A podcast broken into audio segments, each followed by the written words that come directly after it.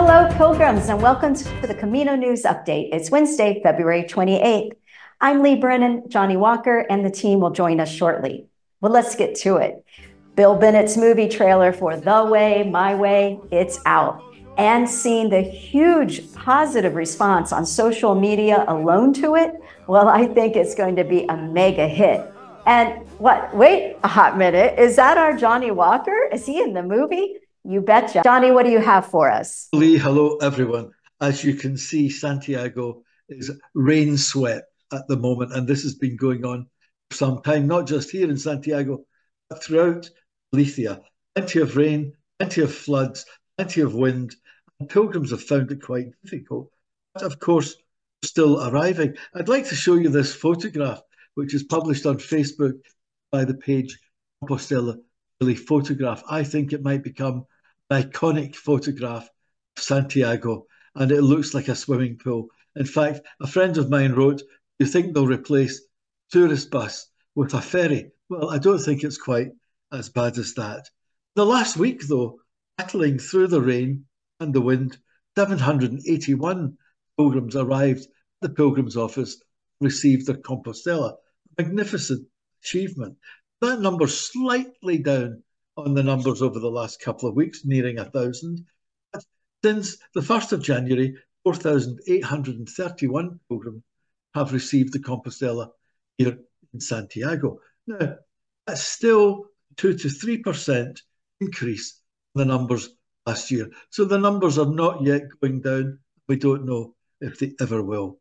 We've said in the last week or so, we're now after Ash Wednesday and Carnival, if you remember that, we're now in the period of Lent, which the, the Catholic Church is a period of preparation leading up to Holy Week, Semana Santa, called here in Spain, when the Catholic Church celebrates and, memora- and remembers the passion, death, and resurrection of Jesus Christ, and the resurrection celebrated Easter Sunday.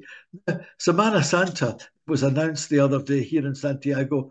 We'll have 16 processions throughout the, throughout the streets. These processions take place all over Spain, and in the forthcoming weeks, I'll tell you uh, more about more about them. There'll be 15 processions, and, and with a final one on Sunday, the 7th of April. Now, these are magnificent affairs with involving many, many people dressed in medieval penitence garb. And just, I came across rehearsal the other day. We're in the period of preparation. Let's just have a look at this. And you can see that these, these figures are very large and very heavy, and they're carried by 30 or 40 people. As you can see here, there are men on either side of this, men and women on either side of this carrying it. There are also people underneath. And because, because of the weight of it and the number of people involved, you can hear the marshal giving orders as to how they should mark, march in step. So I will tell you more about preparations for Holy Week in the weeks to come. I thought I would close this with another uh, remembrance. You know, these these Holy Week processions are often accompanied by marching bands, and I came across rehearsal of one of the marching bands, which put me very much in mind of my youngest daughter Lindsay, who, when she was about ten or eleven, decided to take up the trumpet. And rehearsal of this marching band sounds very like rehearsals which Lindsay used to do in our house, and it was torture. And with that thought, I'll close. Thank you very much.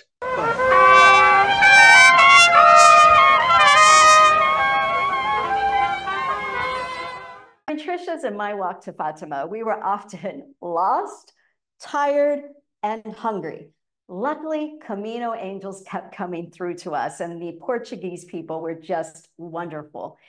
First, we met a really kind lady. We were passing by a house, and just as we got past it, she came running out and she said, Come back in, come back in for a snack. Well, you know, we were lost and we were tired. And so we hesitated, but we decided that, you know, we probably should go in and accept her offer. And then she served us cold Cokes and fresh oranges right out of their backyard. And she really seemed like she wanted to talk. And she began to tell us a story how she and her husband first met, which was on a plane seven years ago when they were both going to Casablanca. She then decided, well, you know, the rest was history. She moved from Korea and moved to Portugal to be with him.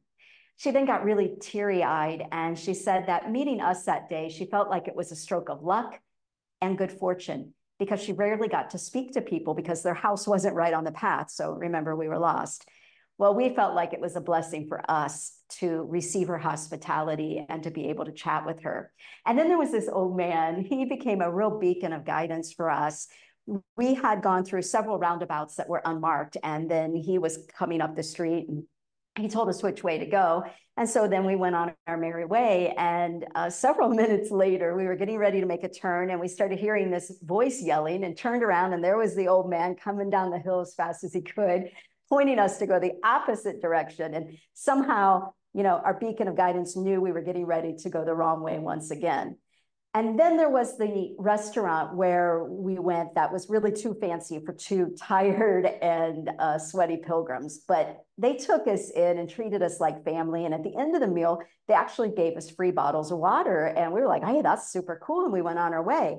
And then as we're walking, all of a sudden, we hear our server yelling for us again. And here they had packaged up a big bag of food for us to take further down the road, which was so sweet. And then there was a loveliest young couple who invited us into their oasis and fed us the most nutritious meal. We had a lovely chat. And when we asked, why did you do this for us? Because they were technically closed for the season, they said, well, because you're pilgrims.